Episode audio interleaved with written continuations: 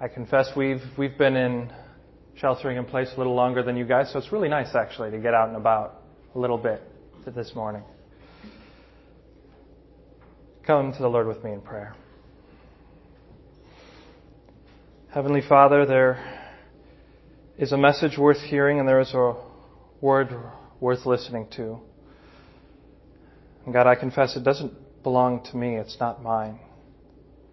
So Father, I ask that you would help me to speak your word.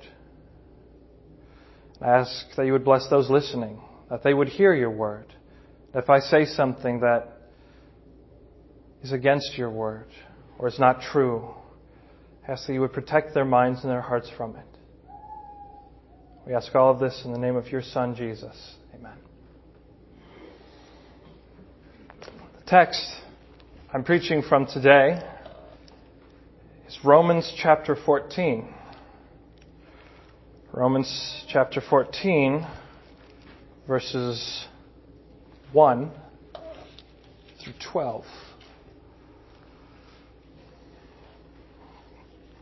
Hear now the word of the Lord. As for the one who is weak in faith, welcome him, but not to quarrel over opinions. One person believes he may eat anything, while the weak person eats only vegetables.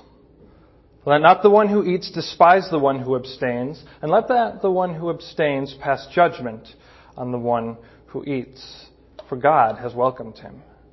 Who are you to pass judgment on your brother? It is before his own master that he stands or falls, and he will be upheld, for the Lord is able to make him stand. One person esteems one day as better than another, while another esteems all days alike. Each one should be fully convinced in his own mind. The one who observes the day observes it in honor of the Lord.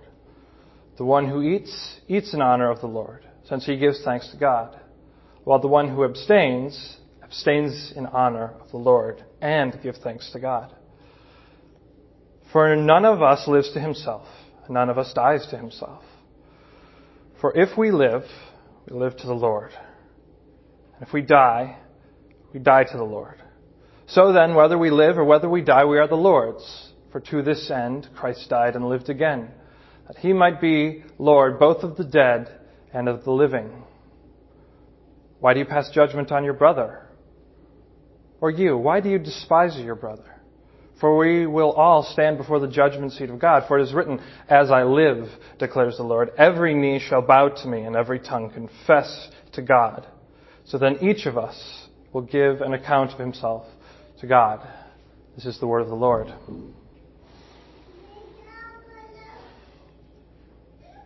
It's no surprise that we live in a very polarized and divided age. Just need to look at the news from two different news sources. New York Times, Wall Street Journal, C N N, and Fox News. And you can see the very same event can have very different interpretations. But you don't even need to go looking for news. You can just go onto social media. You can find all sorts of opinions there. People around my age, younger, will clearly tell you what they think. We are in an era where we like to divide. We have distinctions, lines in the sand between us. And if you add religion into that, it gets even more complicated.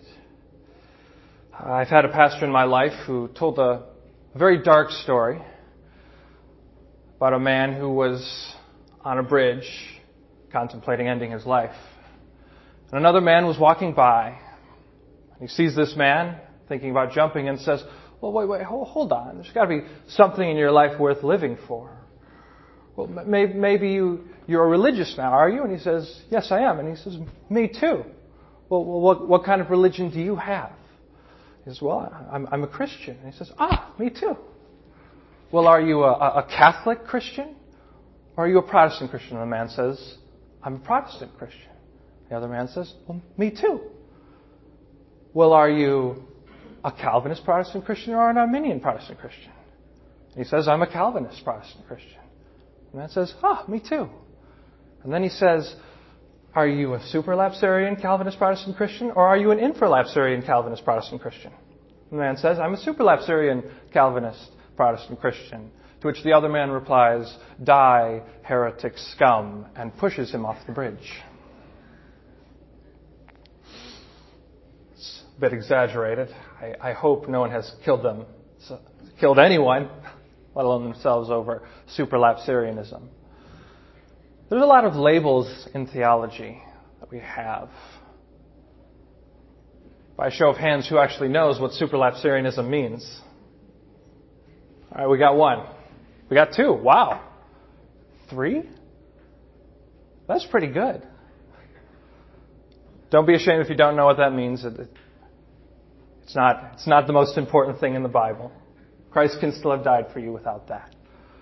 But it's not bad to have these labels. It's not bad to talk about all the different labels. But if you dislike someone just because of their label, well, he's an Arminian, a dispensationalist, and you don't know what that means, well, probably should figure it out before you take issue with your brother or sister in Christ. But at times, there is genuine disagreement in the family of God. We have brothers and sisters who aren't Calvinist. We have brothers and sisters even who aren't Protestant. What do we do with that? What do we do with all those disagreements?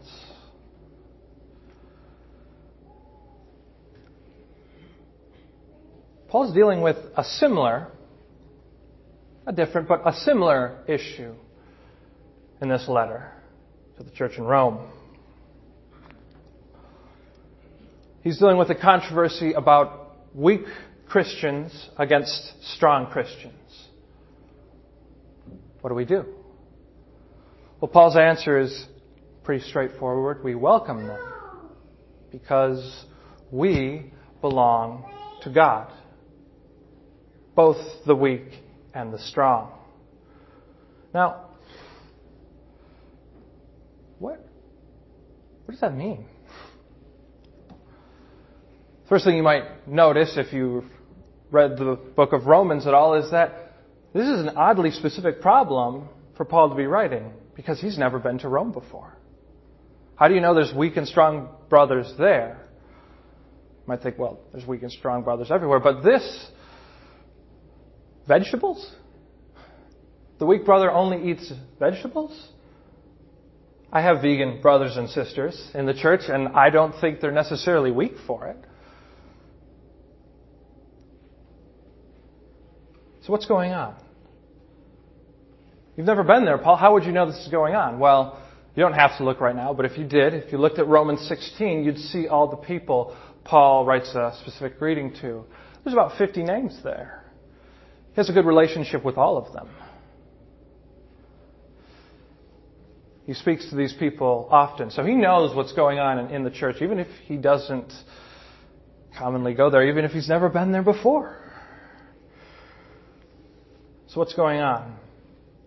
Well, if you'll permit me, just for a little bit, a little bit of history will elaborate this passage, illuminate it.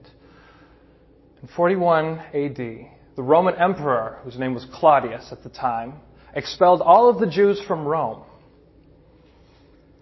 The reason, one historian who was alive at the time tells us, is because the Jews were rioting.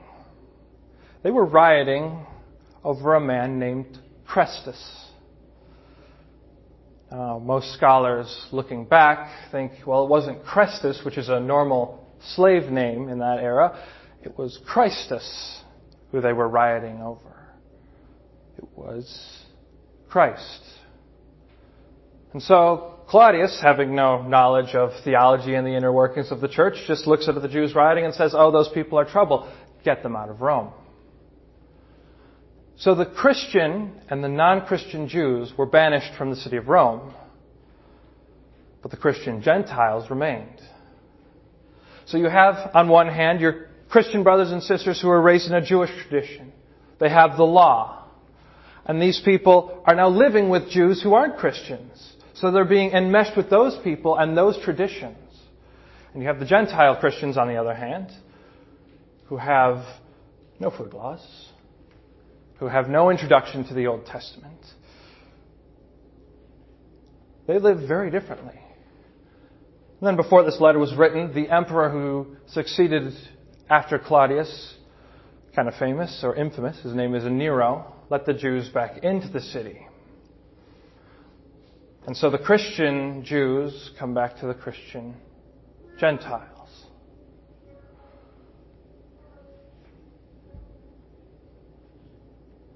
So who's weak? Is it the Jews or is it the Gentiles? Well, it's the Jewish Christian. Ironically, it's the one who has the Old Testament law. Why do we think that? Well, look at what Paul specifies in this passage. One person believes he may eat anything, while the weak person eats only vegetables.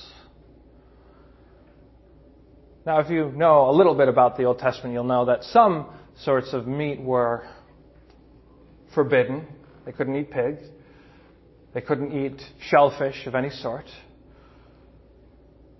So why no meat, though?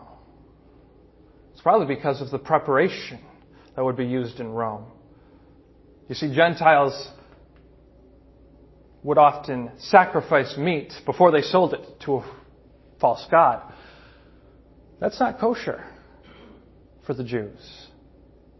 But probably even more than that, it has to do with blood. As we heard earlier today, Jews weren't allowed to eat any meat with blood in it. So when you prepared the meat, you had to drain it completely. But the Gentiles didn't have that practice. They weren't worried about it. In Rome, of all places. And buy meat. You can't. It's just better to abstain from it altogether.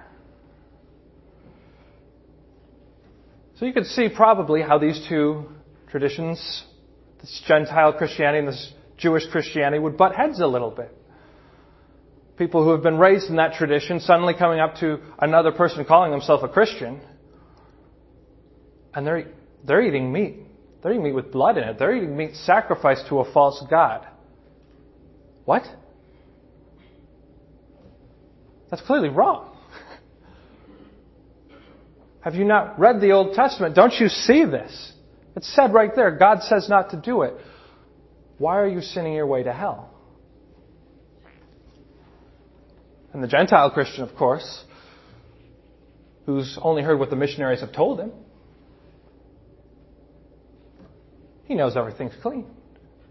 He's perfectly convinced that it doesn't matter if I eat blood, it doesn't matter if I eat pig, it doesn't matter if it's sacrificed to an idol. The idol's not real. There's only one real God.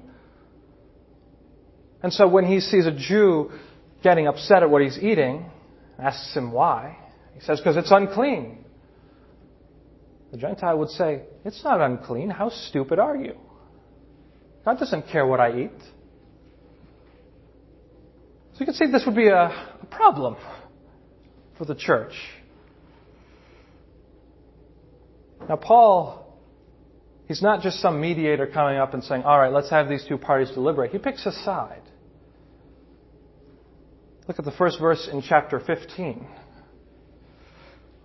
We who are strong have an obligation to bear with the failings of the weak and not to please ourselves. Paul's saying, I'm a strong Christian. I'm convinced nothing's unclean. And he's Jewish. It would make sense then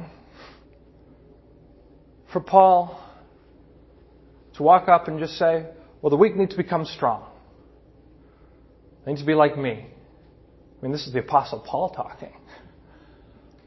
This is the guy who wrote so many books of the Bible, who started the church in the Mediterranean area. The growth of the church that we see today is only because of his work. He could probably say, be like me. He even says it in First Corinthians, I urge you to imitate me. He could say that, but he doesn't. Why? Why doesn't it just tell him to get a move on? become stronger. In fact, he doesn't say that. He says, welcome them. And his reason is because they belong to God. Strong and weak belong to God. I think it's important to realize when Paul says weak, he doesn't mean weak in conscience. It doesn't mean someone going around being flip-floppy. You can have a very strong conscience, be weak in this way. One of my favorite preachers, Sinclair Ferguson, said about this particular passage, to be a weak brother is to have a strong conscience, but to be a strong brother is to have an instructed one. As we heard in Mark, Jesus said, there's nothing that can go into you that can make all you unclean. It's what comes out of you that makes you unclean. It's sin that is the stain. It's not the food. And yet Paul says, welcome the one who disagrees with that.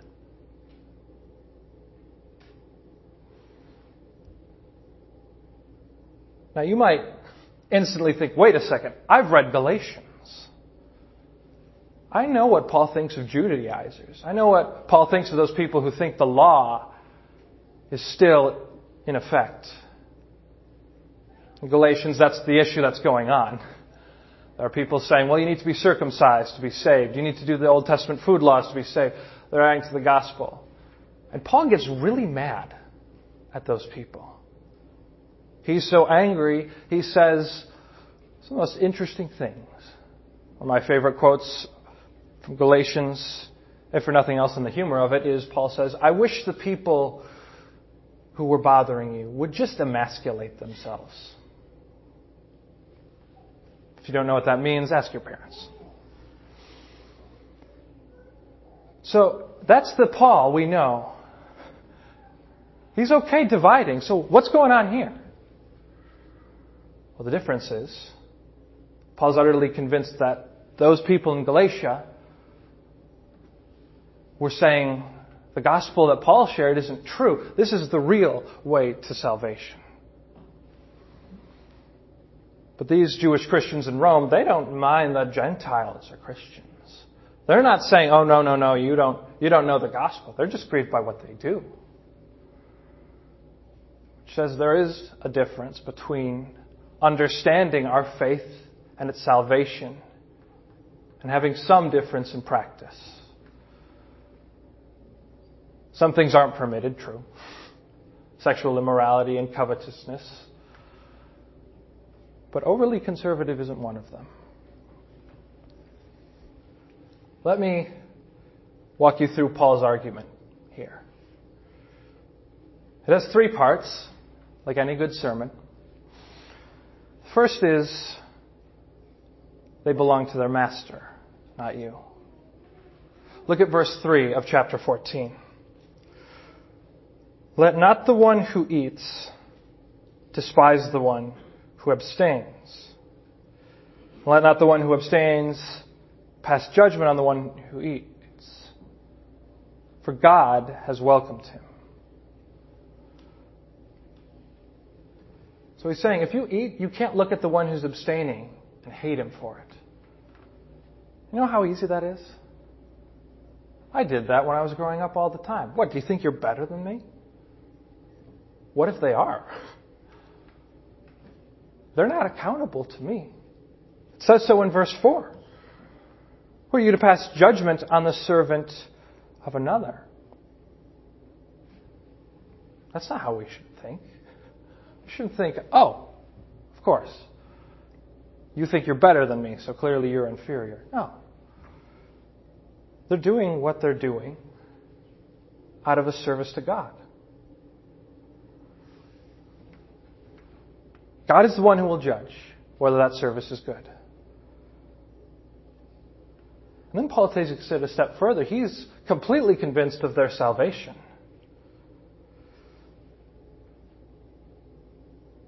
Look at the rest of verse four. And he will be upheld for the Lord is able to make him stand. So how does a weak Christian get into heaven? The same way a strong one does. The saving death of Jesus Christ. That's how you get to heaven. It's not about the strength or weakness of your faith. It's what you put your faith in that saves you. So don't worry too much about those little things, Paul's saying, because they're accountable for God. And God is able to make them stand by the death of His only Son. That's a pretty good argument. Paul's got another one. Verses five through nine lay this out pretty well. He says, not only are they still saved, but they're acting in faith.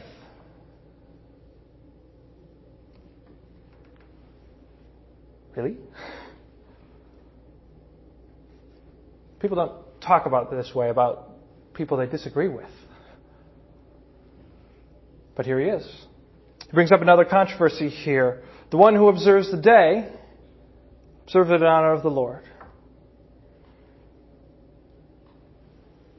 It's in verse five, actually. I misread that. I'm sorry.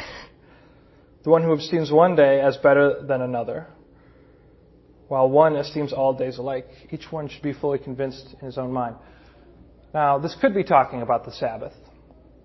I tend to think not, because the rest of the Bible speaks about the Sabbath as pretty clear. It's a good thing, and Christians still worship on the Sabbath. More likely, it's talking about the feast days. It's talking about the Passover. It's talking about the Feast of Booths. Some Christians from a Jewish background will definitely celebrate those. Is that wrong? And the Gentile doesn't care, doesn't celebrate them. That's not wrong either. Paul says each should be convinced in his own mind. The strong and the weak? Shouldn't the weak move? No. Because the one who observes the day observes it in the honor of the Lord. In verse six.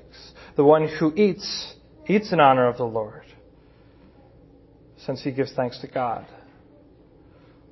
While the one who abstains, abstains in honor of the Lord and gives thanks to God. They're all acting in faith. They're not abstaining from this food because they just want to be mean to Gentiles. And the Gentiles aren't eating this food because they just want to be mean to the Jewish believers. That's not what's happening. Both of them are doing it and giving thanks to God.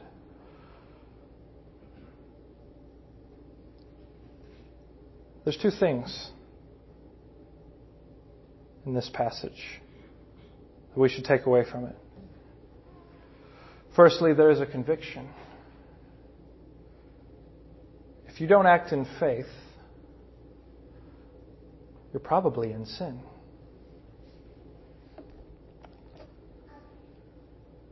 You can actually see this in the text in the next section down in chapter fourteen in the second half.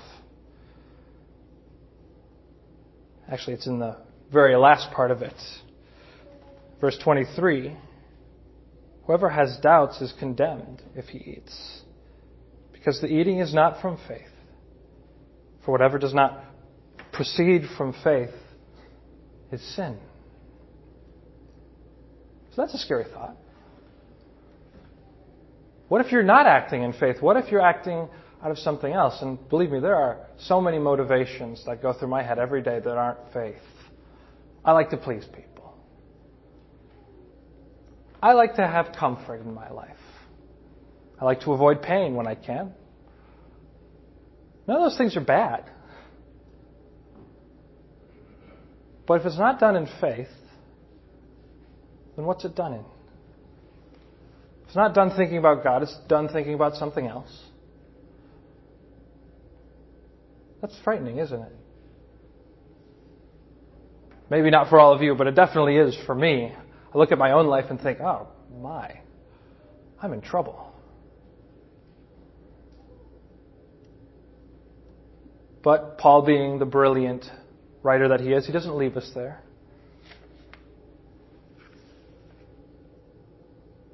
starts in verse seven. For none of us lives to himself, and none of us dies to himself.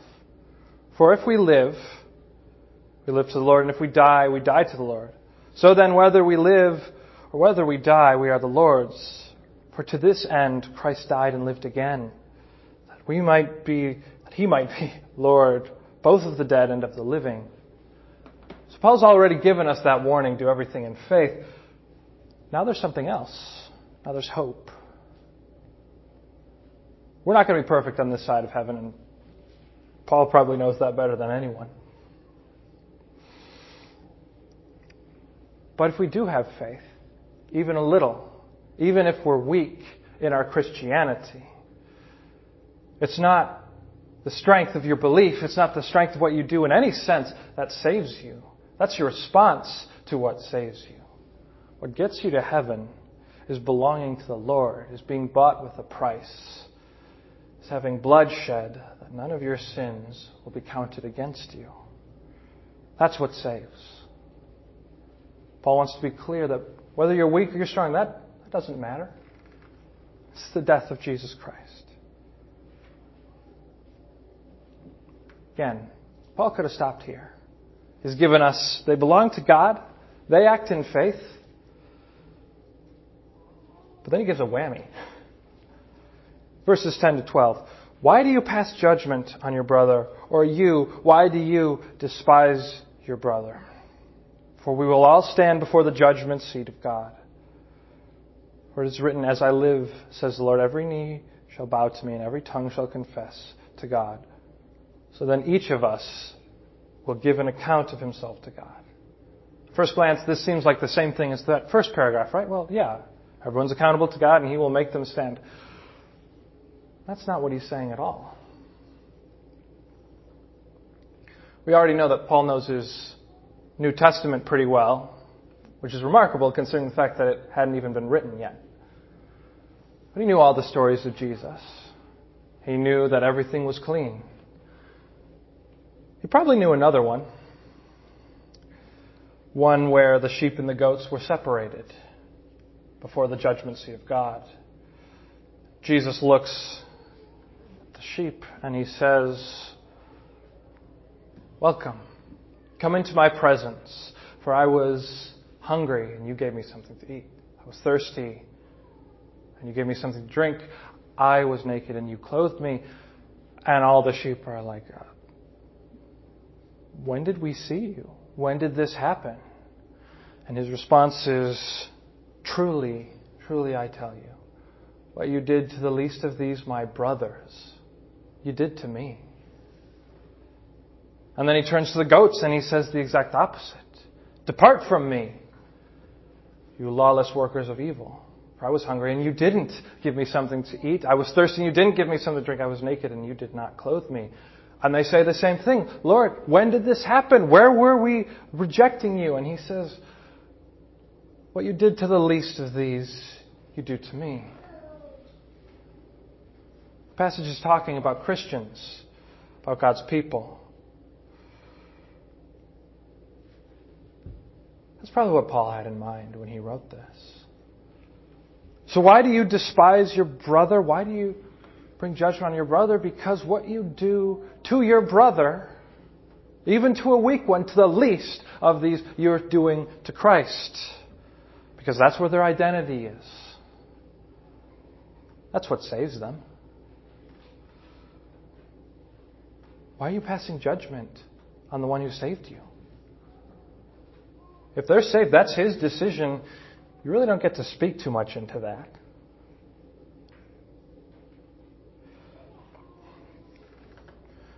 Now, of course, the thing probably on your minds is, well, yeah, but we can't just let anyone in. There's rules, right? Yes, there are. And there are important ones. We've already seen Paul in his letter to the Galatians is not above calling people out. He says at one point, if anyone preaches the gospel, even an angel, that is not this one, let him be accursed. And then just to do it justice, he says the same thing again. Paul will not compromise on the gospel, and neither should we. Paul will not compromise on sin in the church, and neither should we.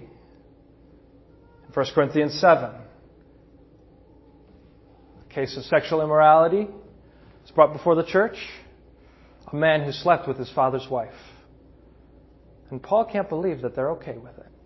He says, put that man out of the assembly. Don't even eat with him. Hand him over to Satan in the hopes that maybe he'll come back. Maybe he'll be saved at the last day. Paul's not above church discipline. Paul thinks it's necessary. But when it comes to little things we do, little decisions we make, whether or not we wear a mask, whether or not we open the church, whether you're a superlapsarian or an infralapsarian, That's not something, that's not a hill to die on. That's not something that Christ will look at and say, well, you're clearly a lawless doer of evil.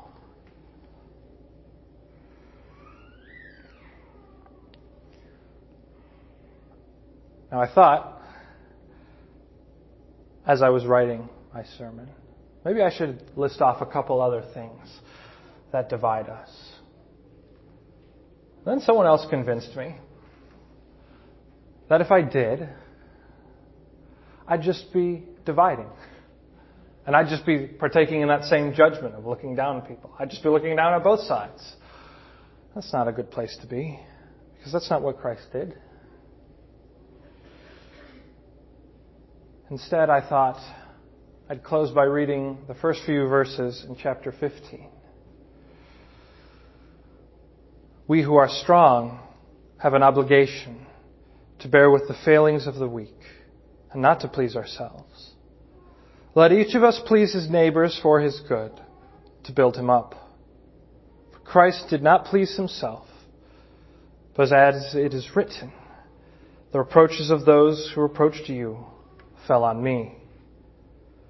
For what was written in the former days was written for our instruction, that through endurance and through the encouragement of the Scriptures we might have hope.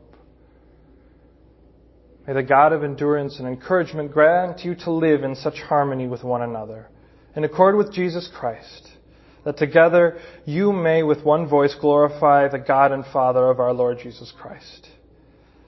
Therefore, welcome one another as Christ has welcomed you for the glory of God.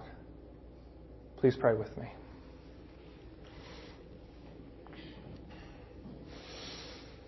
Heavenly Father, we... We thank you that even while we were still sinners, bearing no love for you, you died for us. God, I ask that you would protect us from becoming too entrenched in opinions and in the little things that in the next life won't really matter. God, I ask that you would give us wisdom to tell the difference between what is something that we need to care about, what is a hill to die on, what is something that might challenge the gospel, and what is something that can be let go. God, you have made both the important things and the unimportant ones, and we should care about them all. But we ask that you would give us righteousness and how we care about them. We ask all of this in the name of your Son, Jesus. Amen.